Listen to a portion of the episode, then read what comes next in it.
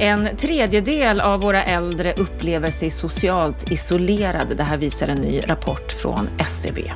Riksbanken de gasar för mycket och klagar samtidigt på hushållens skuldsättning och att priserna går upp. Det här tycker vår expertkommentator är motsägelsefullt, att det inte alls hänger ihop.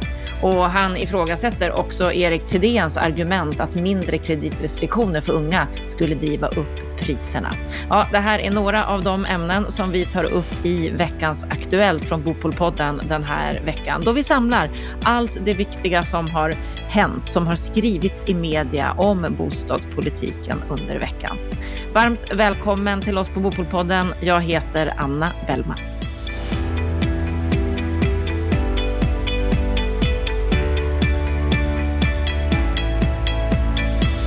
Vi ska börja veckans Aktuellt med en ny rapport om äldres situation som SEB har kommit med. Vad är det de säger i den här rapporten, Stefan Attefall?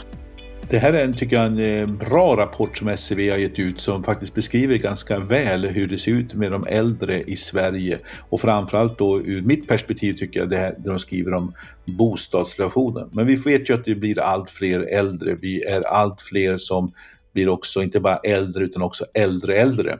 Och eh, gruppen som blir över 90 år växer ju stadigt exempelvis och vi har fått 65 procent fler plus 60-åringar på 50 år i Sverige. Eh, 2,6 miljoner svenskar är över 60 år. Och det visar också den här rapporten att de flesta faktiskt som är plus 60 bor i småhus och bor ganska rymligt och trivs ganska bra med sitt boende. Och det vet vi också från andra undersökningar. Men eh, en sak som är ju ett problem här, det är ju att många känner sig också socialt isolerade. Eh, av de som är ensamboende så tycker de som är över 80 år att en tredjedel, de saknar faktiskt eh, sociala kontakter med eh, anhöriga, vänner och bekanta och har bara några enstaka per månad. Så att eh, det här är nog ett växande politiskt problem också. Är det då också någonting som kan åtgärdas genom vilka fastigheter som byggs, vilka bostäder som, som finns för de äldre? Ja, delvis i alla fall. Alltså, vi måste fundera på hur vi utformar eh, bostäder som passar människor som är äldre. Eh, jag tänker på allt ifrån eh, trygghetsboenden, eh, generationsboenden, olika typer av eh, produkter som gör att man främjar gemenskap och eh, umgänge människor emellan.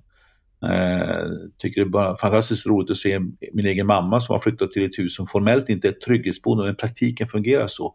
Och det har blivit en jättestor gemenskap mellan eh, oftast kvinnor då eh, som är plus 80 år som eh, går och fikar hos varandra och tar en fika ute på, på gården när solen skiner och eh, har lite olika lag av grupper som ordnar fikat eh, och sådana saker. Det är ett exempel på någonting bra.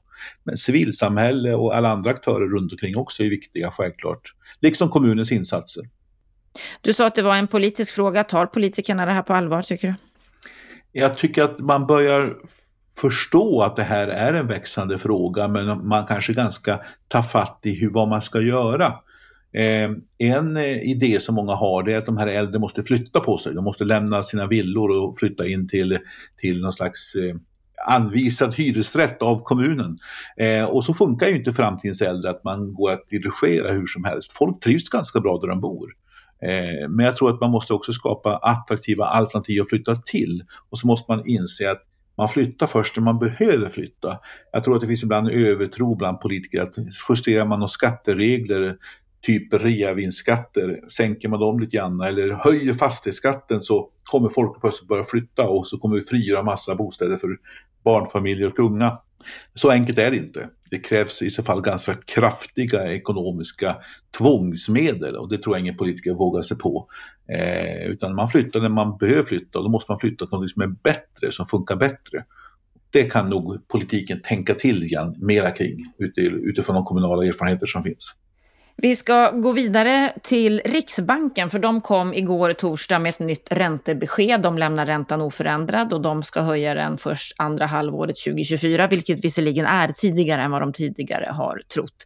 De fortsätter att köpa obligationer för att pressa räntan ytterligare. Vad säger du om, om det här? Ja, jag tycker att alla signaler går ju mot att man nu ska tidigarelägga kommande räntehöjningar och så. Problemet är bara att man inte gör det tillräckligt mycket tycker jag. Alltså man borde lätta på gasen lite tidigare. Just detta du nämner om att man fortsätter köpa obligationer, exempelvis bostadsobligationer för att pressa räntan. Och samtidigt klagar man ju högljutt på att hushållen betalar mer och mer för sina bostäder, priserna stiger och hushållens skuldsättning ökar. Ja men det är ju självklart om vi har pengar och räntorna är låga och dessutom pressas ytterligare konstlat låga av Riksbanken. Det är klart att vi konsumerar och vill köpa oss bättre bostäder. Eh, så att eh, det här är lite sned, snett någonstans, alltså att Riksbanken kan inte klaga på att folk eh, gör som egentligen Riksbankens penningpolitik säger, det vill säga låga räntor, då kan man konsumera mera.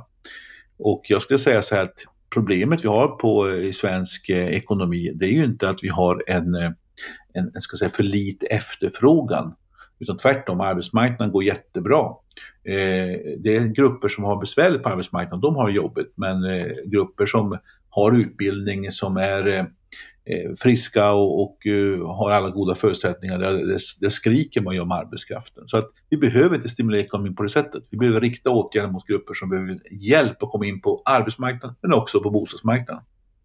Det finns ju en oro på marknaden för räntehöjningar och för inflationen. Och igår så kom också inflationssiffrorna från USA och det visar sig att de har stigit väldigt kraftigt där. 7,5 procent i januari, mycket högre än väntat och börsen den rasade ju både där och här i Sverige. Och tittar vi på fastighetsbranschen, den största, det största fastighetsbolaget eh, på, på, på börsen, det är ju eh, SBB, Samhällsbyggnadsbolaget, vars aktiekurs har rasat under januari med 30 procent. Vad betyder allt det här för fastighetsbranschen? Det finns en, en oro för att de här goda dagarna är över och eh, stiger inflationen, stiger räntorna, ja då kommer det påverka också fastighetsbolagen. Eh, räntehöjningar är ju det man är mest kanske oroliga för. Eh, så att det, det, är inte konstigt, men samtidigt ska man komma ihåg också att de som håller på med hyresfastigheter, de kommer ju också, som exempelvis hyresförhandlingssystemet fungerar i Sverige, att få kompensation för stigande kostnader i form av högre hyror. Så att det slår lite olika med olika typer av företag. Men eh, den här oron om förändrade villkor gör nog att eh, det blir en oro och det kommer att eh, göra att de här fastighetsbolagen får en annan börsutveckling än de haft de sista tiden. Men det kanske är en nedgång från en mycket hög nivå och då kanske inte det långsiktigt är så osunt egentligen. I tisdags så var Erik Thedéen i Aktuellt-studion och fick bland annat svara på frågor om de ökade bostadspriserna, om kreditrestriktioner, om ungas utsatthet. Vad säger du om hans svar där när han menar att om vi lättar på restriktionerna så stiger priserna ytterligare? Ja, först och främst kan vi koppla tillbaka det här till hela diskussionen om att hur Riksbanken eh, ska konstlat försöka hålla ner räntorna och samtidigt så klagar de på att folk eh, eh, skuldsätter sig. Och Finansinspektionen och Riksbanken sitter ju i samma båt här, liksom. man, man, man kör med dubbla signaler. Men eh, det är också upp och nervänt att påstå att eh, eh, om vi av fördelningspolitiska skäl vill hjälpa exempelvis en yngre generation att komma in på bostadsmarknaden genom att göra undantag exempelvis eller införa startlån som det finns en statlig utredning som tittar på, så skulle vi på något sätt eh, driva upp priserna. Eh, det är ju på marginalen det inträffar utan det, det, handlar om att hjälpa grupper att få en chans att komma in på bostadsmarknaden. För att alla de här restriktionerna som har vidtagits har ju den enda udden och det är att stänga ute människor som inte är inne på marknaden, som inte har kapital. Så det blir upp och nervända världen tycker jag. Han har däremot rätt när han klagar på att det byggs för lite. Eh, för det finns mycket behov att tillfredsställa fortfarande och det var ett intressant exempel i det här inslaget också aktuellt. När Gusum i Valdemarsviks kommun så frågade de en planchef där om, om lediga hustomter för villabebyggelse. Och det visade sig att det fanns en enda i hela kommunen och den var tydligen på väg att tingas den också. Alltså inte ens en liten sån ort klarar av att ha en planberedskap som gör att man kan bygga så att man kan svara upp på en ökad efterfrågan. Låt oss säga att det blir fler unga barnfamiljer som kan vilja köpa sig en bostad. Och så finns det inte en planberedskap för att bygga småhus exempelvis, eller bostadsrätter eller hyresrätter. Så att eh, där har ju Thedéen rätt, men vi får ju inte hamna i ett läge där vi utestänger stora grupper för att ha en chans att komma in på bostadsmarknaden. Eh, bara för att eh, eh Riksbanken eh, och Finansinspektionen är rädda för den finansiella stabiliteten. När dessutom alla indikationer tyder på att vi har en goda balansräkningar. Hushållen är rika och med god marginal. Vi klarar av svängningar i priserna på exempelvis villor och bostadsrätter. Eh, det blir ingen katastrof och ingenting i historien hittills heller har visat att vi får en katastrof på den privata eh, bostadsmarknaden. Utan kriserna brukar ofta komma i den kommersiella sektorn och eh, den tycker jag lärdomen borde prägla även Finansinspektionen och Riksbanken.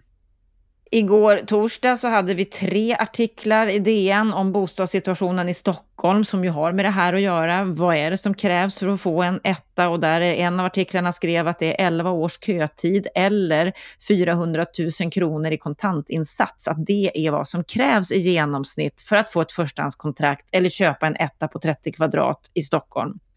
En annan artikel här skriver att Jenny Henningsson, hon har fast jobb men hon hyr i andra hand i Farsta.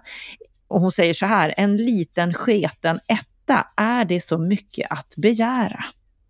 Ja, men det här visar ju på bostadskrisen och bostadsbristen. Alltså, den här typen av människor som kommer till Stockholm och vill jobba, ta exempelvis nu sjuksköterskor, man ropar efter sjuksköterskor och så säger man att vården har för lite sjuksköterskor. Eh, och så kan man inte erbjuda en bostad till de som flyttar till exempelvis Stockholm för att jobba på våra sjukhus. Så att det här får ju en konsekvens, inte bara för, för enskilda människor utan för hela samhällets eh, funktion. Eh, jag själv träffade häromdagen en tjej som har kommit till Sverige och pluggar och fått jobb i Sverige som kommer från eh, eh, Litauen. Och eh, hon kämpar runt på andrahandsmarknaden och betalar just nu, hon har fått ett bra, tycker hon då, eh, deal. Hon får betala 10 000 i månaden för en liten lägenhet i Farsta.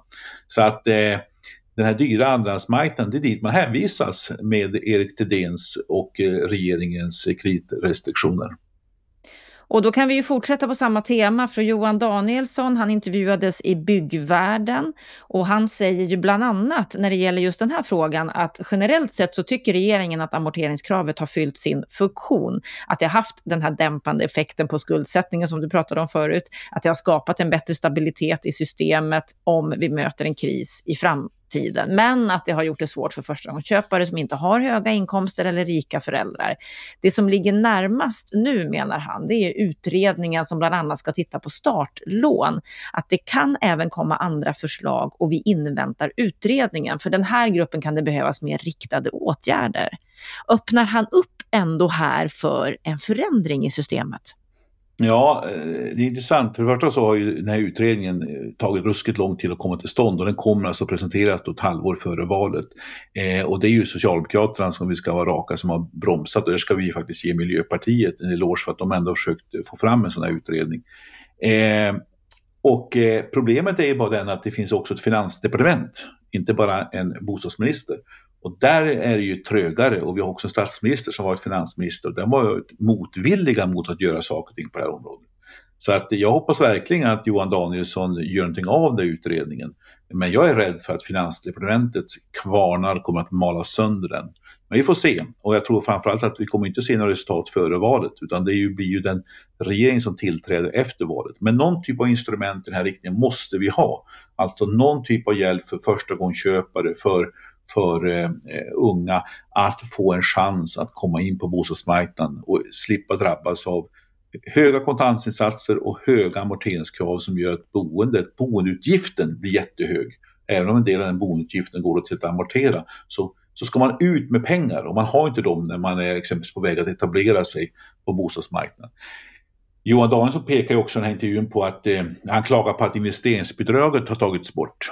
Då ska man ju komma ihåg att eh, att det där investeringsbidraget har ju eh, kommit, kommit och gått om man säger så. Och det är ett av problemen. Ska man ha sånt här stöd så ska det vara långsiktigt. Då måste man hitta en bred politisk överenskommelse så att man inte det försvinner så fort det blir en annan majoritet som vinner en budgetomröstning. Men det andra är också att det har ju haft sina problem, exempelvis de här exemplen vi nämner i Stockholm. De, där har inte investeringsstöd använts i större utsträckning för att det har inte funkat i Stockholm. Medan det har funkat ute i Sverige där bostadsbristen i sig finns men inte alls är lika stor. Det hade funkat i, i Valdemarsviks kommun, om vi tar det exemplet nu. Eh, där fungerar det och det används också i Kalmar och Skövde och många sådana här orter. Men det får inte effekt i, i våra storstäder där bostadsbristen är som störst.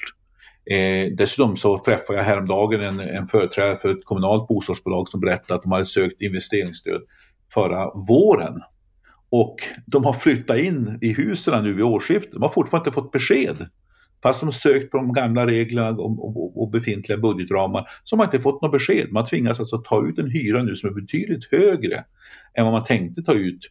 Och så säger man att får vi stöd kan vi sänka hyran och hyresgästerna ringer varje vecka och frågar har ni fått något besked? Har ni fått något besked? De har fortfarande inte fått något besked.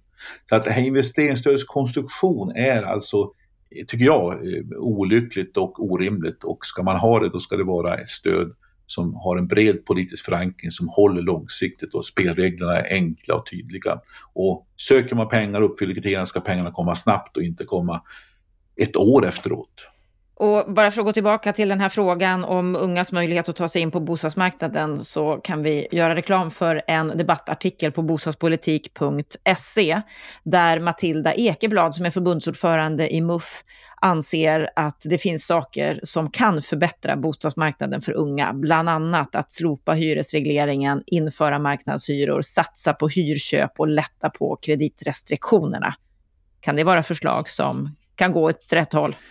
Ja, men det, det är väl kul att, att ungdomsförbunden engagerar sig. Jag skulle jag välkomna fler ungdomsförbund att höra av sig och ge sina förslag. Eh, man kan diskutera om just de där lösningarna är de bästa lösningarna, men att vi måste få igång en diskussion och inte minst de ungdomsförbunden som ändå, eh, deras medlemmar och deras grupper drabbas mycket av nuvarande bostadspolitik, att de engagerar sig och sätter tryck på på politiker och på sina moderpartier i frågorna. Så vi välkomnar debatten, så välkommen in med inlägg på bostadspolitik.se.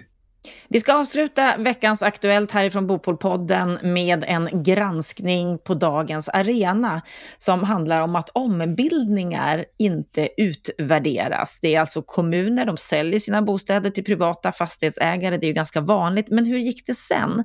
De följer sällan upp och utvärderar trots att affären rör offentliga tillgångar och har uppenbara konsekvenser för invånarna. Vad säger du om det här, Stefan? Ja, men det är väl en riktig eh, iakttagelse att man behöver eh, utvärdera. Blev det som vi tänkte och hur, vilka effekter uppstod? Ja, kan man inte undvika att slås av, de skriver att 100 000 allmännyttiga eh, eh, lägenheter har privatiserats de senaste 20 åren. Med det menar man då bostadsrättsomvandlingar men också försäljningar till privata hyresfastighetsbolag. Och så använder man uttrycket utförsäljningar. Eh, men utförsäljning är när man håller på att lägga ner en butik eller ska lägga av med var, ett visst varugrupp och då säljer man ut det bestånd man har. Annars kallas det försäljningar, så gör vi inom svenska språket. Men det här utförsäljningen, det används alltid i de här sammanhangen. Och det tycker jag visar på att man har en annan agenda än att diskutera frågan seriöst. Men de har, Växjö kommun bad alltså en forskare som heter Linda Lögen på VSB att titta närmare på vad hände med, med de här försäljningarna och har studerat vad var målen, vad var eh, ambitionerna och vad blev effekterna. Och det tycker jag är riktigt rätt och där har ju Arena och de här som har eh, skrivit artikeln, och det är Bostad 2030 som har jobbat med de här frågorna ibland, de har ju rätt i att, eh, att det behöver göras, man ska följa upp politiska beslut. Man ska se hur man skött sig, de olika aktörerna. Eh, I just Växjö-exempel så radar man upp ett antal saker som har inträffat som är positiva, som man följer de beslut man fattat. Och så finns en del också synpunkter på det som inte har blivit lika bra. Eh, jag vet också från det fallet, jag ska ju vara ärlig och säga att en av de företag som har köpt nere i, i Växjö är ju Heimstaden som jag jobbar med. Och jag vet ju därifrån också att man gjorde en del undersökningar av kundnöjdhet och eh, det vart utfallet olika för Heimstaden kontra det andra bolaget. Och, eh, men det intressanta även där är att det har, det kommunala bolaget har inte heller visat upp siffrorna för samma bestånd de ägde tidigare om det har blivit en förbättring. Så att man borde göra det här ännu mer transparent och ännu mer öppet för att se just hur upplever hyresgästerna hela, hur går det med, med ska vi säga, eh, upprustningar, skötsel av fastigheterna, kundnöjdhet och liknande saker, men också självklart de ekonomiska faktorerna för kommunen. Så det är, det är en god tanke och eh, fler kommuner borde göra som Växjö har gjort. Vi ska avsluta veckans Aktuellt med att göra reklam för vårt program på måndag. För då ska vi få träffa Jakob Karlsson som driver K-fastigheter, ett bolag som har som ambition att bli Nordens största konceptuella bostadsutvecklare. Vi väljer att använda konventionella byggmetoder, men att tillämpa dem på ett innovativt sätt. Det vill säga att precis som bilindustrin så har vi utvecklat tre plattformar där vi bygger samma hus på en repetitiv basis om och om igen. Där vi ständigt arbetar med produktutveckling men vi uppfinner inte hjulet varje gång. På så sätt så kan vi ta med oss feedback från våra hyresgäster, från producerande personal, från förvaltande personal, göra om och göra rätt och hela tiden förfina och effektivisera produkten. Ja, där hörde vi Jakob Karlsson och vill du höra hela intervjun då får du ge dig till tåls några dagar för det sänder vi på måndag. Jakob Karlsson på K-fastigheter. Med detta så önskar vi från Bopolpodden, bostadspolitik.se dig en riktigt trevlig helg.